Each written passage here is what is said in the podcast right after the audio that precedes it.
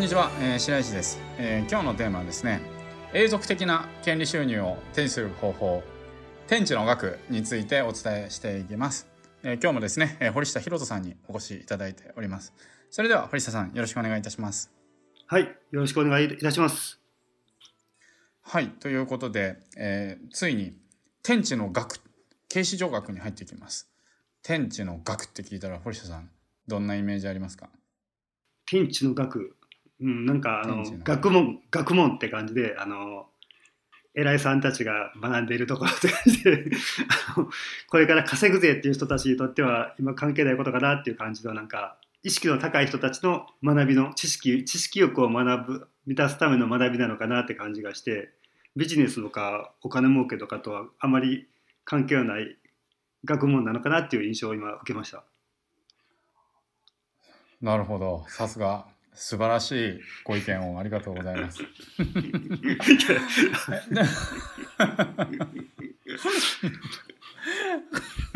はい、あの、そう、この天地の額っていうのは、まあ言ってしまえばですね、あの、これからお金儲けるぞっていう方っていう向けなんですけど、本当は。ただ、反応する人っていうのが、まあやっぱりその上流階級の人だったりとか、あるいはなんかその王族だったりとか、帝王学と呼ばれるものだったりとかですね。一見ですね、この話を聞くと、なんかこう、今から稼ぐぞとか、明日2万円欲しいなとか、なんかそういうふうにこう思ってる方たちからすると、なんかちょっとずれているというか、なんかついになんかよくわかんないところに行っちゃったなっていうね。なんかそういう感じに、あの、感じると思うんですけれども。ただ、その、この、その分逆にですね、あの、この天地の額っていうのは、まあ非常にインパクトのあるもので、間違うことがないので、例えばあれですよね、なんか、 mixi マーケティングとかって、明日1万円欲しいなとかっていうふうに思った人たちからすると、なんか結構、あの、魅力的に感じるっていうか、美味しそうに感じますよね。そうですね。でも、例えばじゃあその mixi マーケティングって、2年前とか10年前ぐらい明日1万円欲しいなっていう人からしてみるともうちょっとエキサイティングになっちゃうぐらいの欲しさだったと思うんですけども、今残ってますかって話なんですよ。ミクシーマーケティングノウハウ。今あなたの脳内に残ってますかっていう話なんですよね。で、残ってないと思うんですよね、あんまり。使えないと思うんですよね、簡単に言うと。で、そういうなんかこうテクニックとかなんかすぐにっていうのももちろん大切だと思うし必要なことだと思うんですけど、あの、それだけに学んでたとしても何にも残んないっていうか、10年、20年経った後には何も残らない。で、この天地の学っていうのは言ってしまえば2000年前からあるものであって、で、そういったところの、こういうのをこう収めてきた人たちが、実はその天下国家とか巨大産業だったりとか、それを作って、で、それであの、財閥になっちゃったりとか、子孫8代、9代、10代、あの、非常な繁栄を残したりとか、そういうそのインパクトを与えてきた学問なんですよね。なので、決して、えー、廃れることがないというか、原理原則なわけです。で、この天地の学っていうのは、えっと、そのユダヤの人たちってみんな頭いいというか、みんなその経済的自由を手にして豊かで、なんか世界の富の半分以上を2%ぐらいのユダヤ人がその手に入れてるっていうことを聞いたことあると思うんですけど、堀下さんそれ聞いたことありました？あ、はい。そう。で、それでその、まあ要はユダヤの人たちってみんなそのすごく豊かであって、ちょっと人種違うのかなみたいな。まあ人種違うっちゃ違うんですけど、でもどっちかっていうとその人種とか DNA が違うからじゃなくて、学んでることが違うんですよね。で、堀下さん、その、ユダヤ人って何学んでると思います？何何学んであんな豊かになってるんだと思います、えー、ミクシーマーケティングだと思ってました。まあ、それあのおそらくその、ね、トレンド的な感じで今の流行りの媒体のをうまく活用する攻略法とかまず学んでない気はするんですよね。うんまあ、そういう意味ではねやっぱりその大きなその資産資産大きな資産を持っている経営者とか資産家とかあとは国を治めているような国王とか帝王の人たちが大事にしている考え方とかマインドセットとかそういうものをもう共通意識として、うん、あの幼い頃からもう普通に教育で叩き込まれているからなんか自分が上に立つとか人を支配支配という言葉はあの的確かわからないんですけど人を治めたり、うん、あの大きなお金を自分たちで動かすっていうことが当たり前っていう感覚をもうあの普通に思えるように育てられてきたのかなって感じは今白井さんの話を聞きながらなんとなく感じました。ああなるほど。さすがです、はい、じゃあそしたらそういう学びってしときたいなって思います？そうですね。もしね僕たちがもうそのユダヤ人のところに生まれて小さい時からそういう話を聞いてたら普通にね15歳とか18歳成人を迎えるまでに、ね、自分が自分たちが生活するために必要なお金ぐらいは働かなくてもあの収入が入ってくるのが当たり前っていう感覚を体で普通に感じれるようになってるよなるための一番根本のところがその学びに入っているのであればあそういう根本の養分を最初から自分たちの血液とか脳内に染み込ませている状態でこれから活動とかビジネスとかしていけるいった方があのおそらくブレーキのない状態で活動できるのかなっていう気はしてきました。そうですね。じゃあもう、まあミクシーマーケティングとか、その、あの最先端マーケティングとか、まあ、それはそれで、あの、あっていいと思うんですよね。トレンドなので。それはそれで、あの、学んだ方がいいと思いますし、あの、力にもなると思うので、学んでいただきたいんですけれども、はい、でも、明日1万円欲しいですっていう方も、じゃあこの学問学ばないでやっていったらどどどうですか？どどうなると思います？何も知らないで。まあ、実際僕自身、白井さんと出会うまでは、そのね、あの、いつか手に入る1000万とか1億よりも明日の3000円5000円1万円今日の100円200円稼ぎたいぜって感じで、まあ、いろんなその流行りのお金の稼ぎ方みたいなのを学んでる時期が、まあ、5年6年ぐらいあったんですけど でもその時って結局あのほぼ稼げなかったり稼げたとしても数百円とかで結局あの、ね、いろんなその稼ぎ方を学んで30円報酬入ったとか500円報酬入ったとか思っても結局振り込んでもらうためには5000円以上の報酬が必要ですみたいなって言ってその5000円の振り込み最最低限の額に達する 達することなくあのモニター上では363円売上発生とか書いてるけどその金額が銀行口座に振り込まれることもなく終わっていったビジネスばっかだったんですよね。そういうのを考えていくと、そのか流行りのテクニックとか目先のお金を目ざあの求めていってもおそらくあの、ね、大きな金額を稼ぐこともできないし大きな金額だけではなくて、うん、実際に銀行口座に現金として振り込まれるっていうところまですらも僕はいけなかったんで、うん、そういう意味ではやっぱり一見遠回りに思うかもしれないけど実は全然遠回りではなくて、うん、半年1年っていう短いスパンで見ていってもその数万円ではなくて数百万数千万円っていう金額を稼げるっていうのはね、まあ、僕は白井さんと出会ったからも今までそういうのを学んできたなってことを思い出したんで あの流行りのテクニックとか即効性とかいうことを求めていった先であの全然いい思いしたことがないなってことをまた思い出すことなんか今思い出しましたね。ありがとうございます。はい、はい、だから、まあ、もしね、あなたがそのうまくいってないとか、その、なかなか成果が出ないだったりとか、なかなか成果が出ないですよね。なかなか収益にならない、うん、あるいは伸び悩んでるっていう、そういうふうにこう思われているのであれば、まあ、実は、それはなんで稼げなかったか、うまくいかなかったかっていうと、その、天地の額から外れたことをやっちゃってるからなんですね。その、天の道から外れたことを行ってるから、そういうその道理から外れたことを行っていて、で、その道理っていうことも知らないから入らないんですよ。じゃあ、例えば堀下さん、その天地の額っていうところで考えていった時にですね、堀下さん、例えば種持ってたとして、で、それで、まあ、稲持ってたとして、俺はこの稲を育てるって言ってでそれでなんかミクシーマーケティングを教えてる先生が稲を育てるためにはですね北極に行って冬に植えなさい。そうすれば作物が実りますって言われたらどうでどうですどうします？いやまあ僕のあの感覚的にはいや北極なんかだったらできないだろうって感じの方が強いですね。もうおそらく、ね、そもそも北極って、うん、あの植えれるのって感じなんですそう。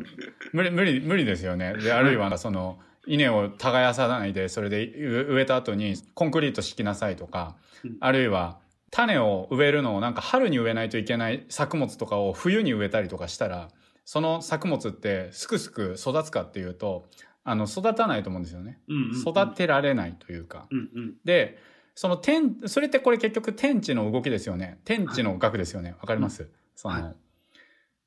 例えばなもっと言うならばなんかその昔なんかドイツの人とかが神父さんに「私たち結婚したのに子供授からない」とか言って相談に行ったんですよね。はい、で「なんでですか?」とか言って「あなたたちはセックスしてますか?」みたいな「してません」みたいな「結婚したら子供できるんじゃないんですか?」みたいな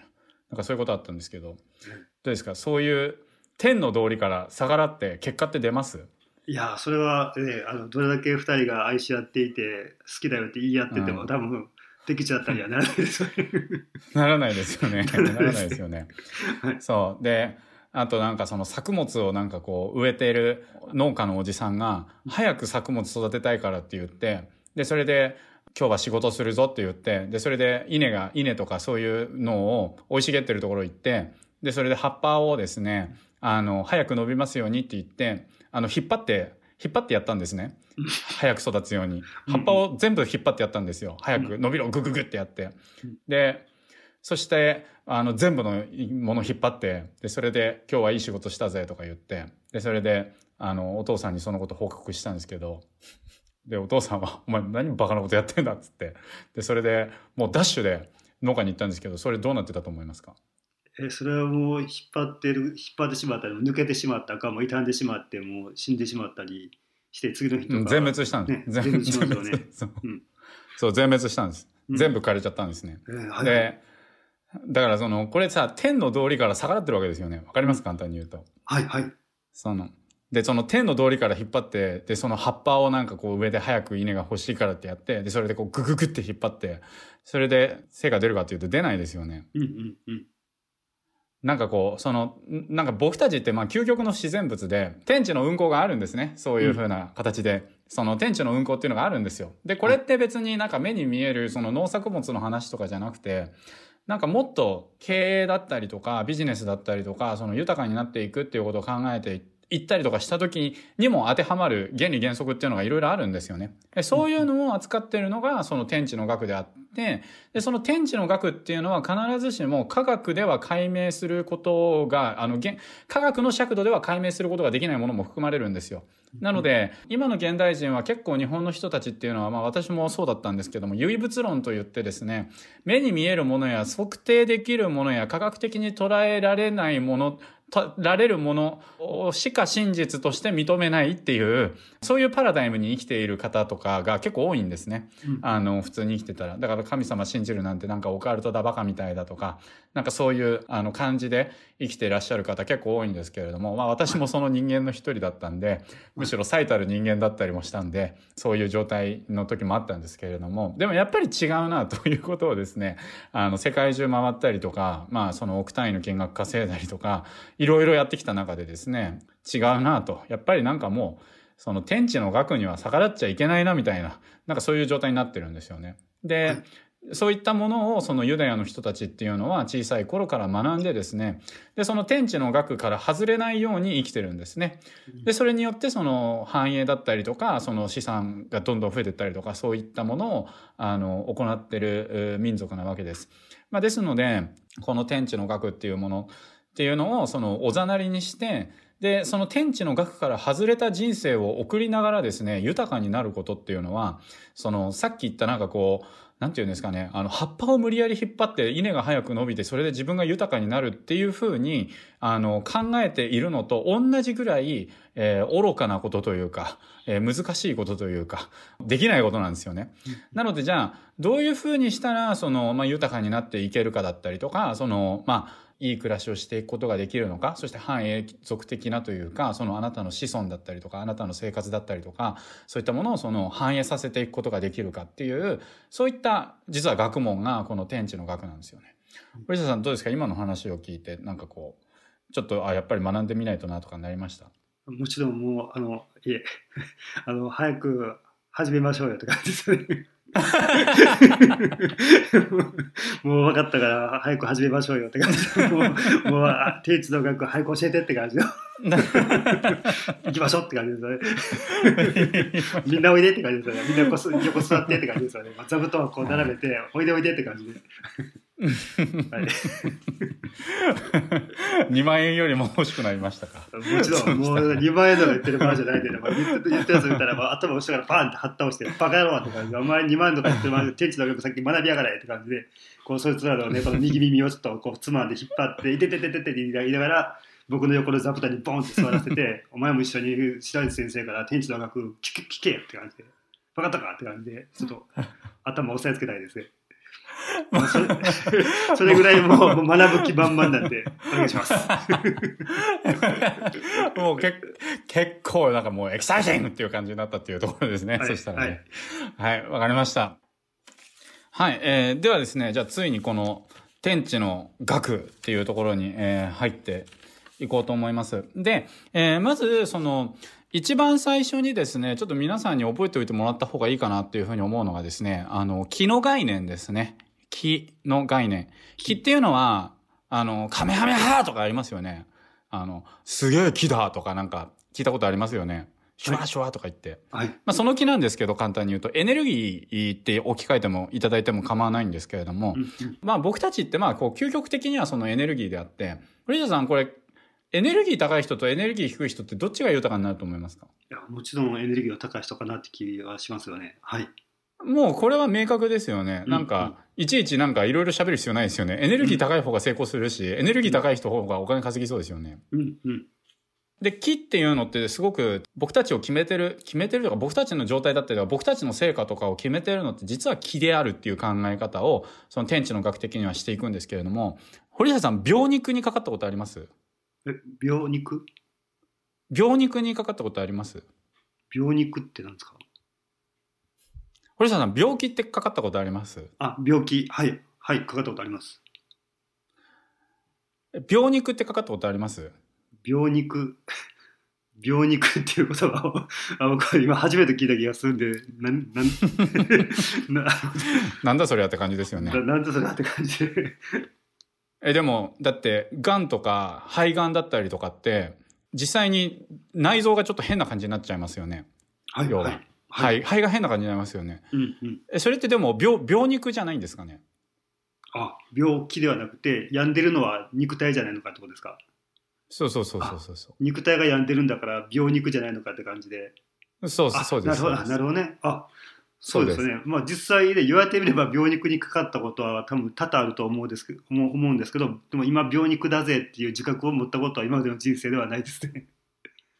そう病肉って言わないんですよね。はい。病気って言うんですよね。はいで、その、気、気が、気が病んでるのが病気って言うんですよね。うんうん。わかります？で病、病肉って言わないんですね。で、うんその、人間っていうのは、その、気力が、その、いい状態だと、あの、強気だったり、活気だったり、正気だったり、元気だったりっていうふうに、その、気のエネルギーがこう、元気っていうのは、その、要はその気のエネルギーがすごくいい状態のことが、うん元気って言うんですよ。本来は。で、一方、その気が悪い状態だになってくると、その弱気だったりとか、うん無気力だったりとか、うんその滅気だったり、陰気だったり、病気だったりっていう風にこうなってくんですね。うんで、じゃあ病にかかって病気になってしまった人っていうのも、その結局は気なんですよね。うんなのでなんかこう、癌にかかってしまった人が、なんかこう、すべてに感謝できるようになって、なんか急になんかこう、癌に対してありがとうって言ったら急に癌が治ったっていう、そういう話あるんですよ。あの、はい本当に。はいだから、その、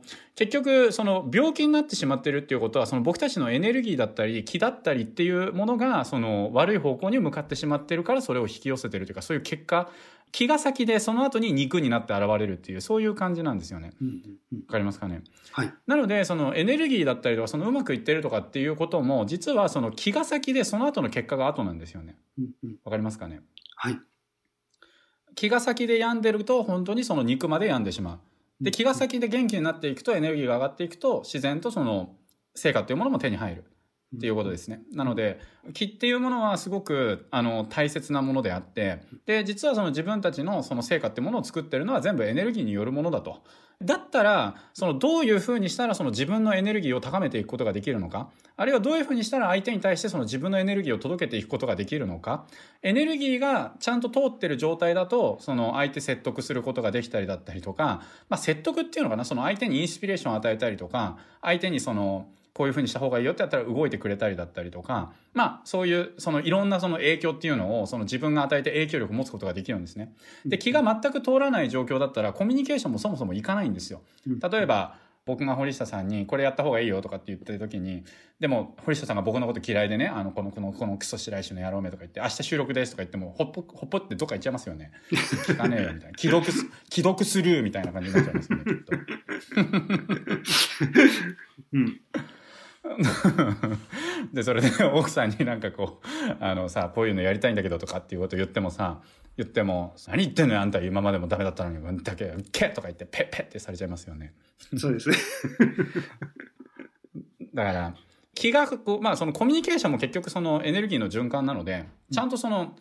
エネルギーが通ると相手に影響力を与えられるし、気が悪い状態、あるいはメッキな状態だったりとかっていう風にすると、その、あんまりいい影響ってやっぱ与えられないんですよね。で、まあ、特にこの情報発信だったりとか、あるいは、まあ、特にここで参加されている方はネットワークやられてる方多いんで、ネットワークでその組織構築だったりとか、ああなたが経営者だったりとか、そのスタッフとのやり取りだったりとか、お客さんのやり取りとかだったりとかっていうのも、まあ、全部その気の循環なんで、元気だったら自然と人が集まってくるし、メッキとかになってきちゃうと自然と人って集まってこないんですよね。なのでその気が先だと。気を整えようと、えー、そういう話になってきます。で、その弱気無気力のレベルになっていくと、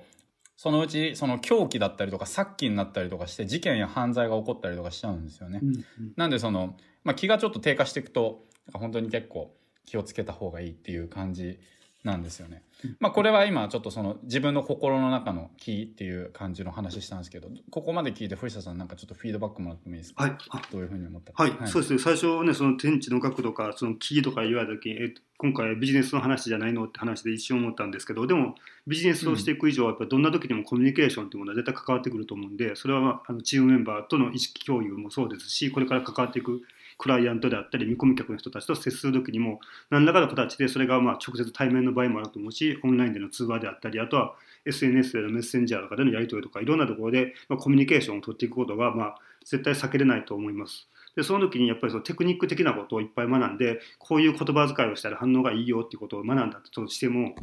結局そこに自分の気気の状態が良くなかったら結局それが既読スルーされたりとかお前が言ってることなんか何の信憑性もねえぜって感じでなんか軽く見られてしまったりするのかなとも思いました。でも逆に自分の気が高い状態でしっかりあの相手にいい影響を与えれるようなその陽の気を持っていることによって同じような言葉を発していても相手の捉え方とか相手がそれを聞いた上で行動するかしないかっていうこととか決断するかしないかってことが大きく変わってくるなと思ったらあの先ほどね一番最初に伝えてくれてたように目先のテクニックとかノウハウとか学ぶことももちろん大事だけどそれを発信する自分自身の気を高める高めていかないと同じテクニックを使った時のその発動した時に相手に与えれる、まあ、影響力が全然違うんだなと思ったんでもう一番最初にここで気を高める気を整えるっていうことをしてからいろんなテクニックを学んでそれを使っていった方がより具体的な成果が得られるんだなということを、ね、今あの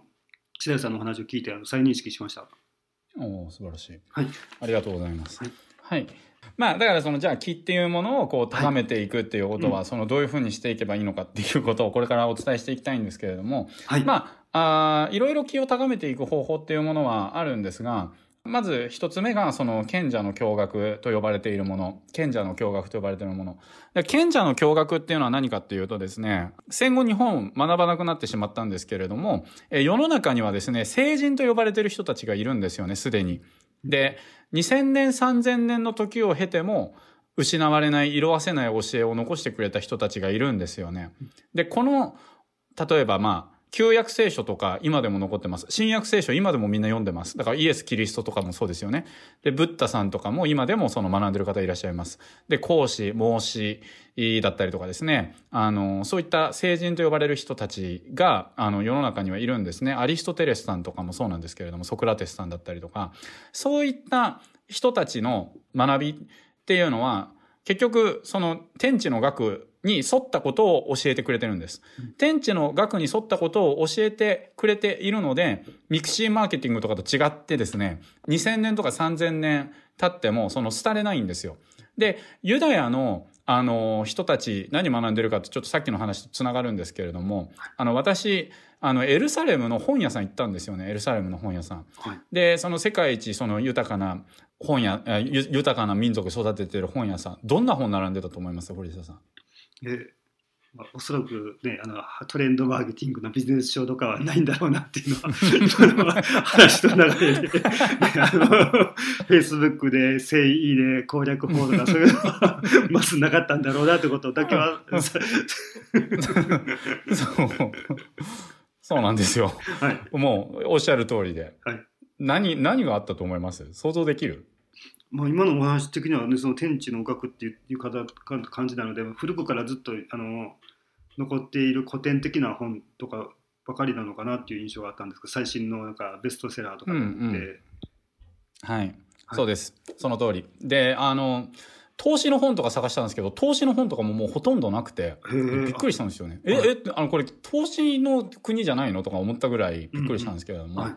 もう、もう9割ぐらいですね。9割ぐらい聖書とそれに対する注釈というか解釈というか、ものだったりとか、トゥーラから学ぶビジネス倫理だったりとか、なんかそういうものばっかりだったんですよね。なんでまあ、だから聖書と聖書に関連する解釈系のなんかものがなんかほとんどで、あとはなんかこう人類史学だったりとかっていうなんか歴史的な話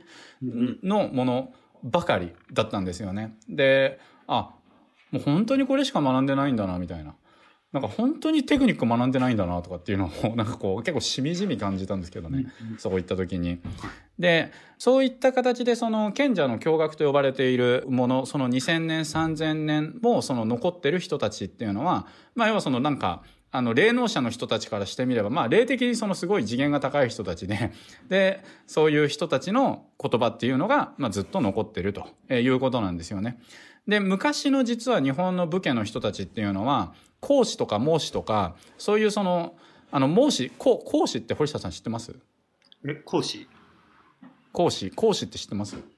講師？老子講師の講師ですか？はい。名前ぐらいは聞いたことあるって感じですかね。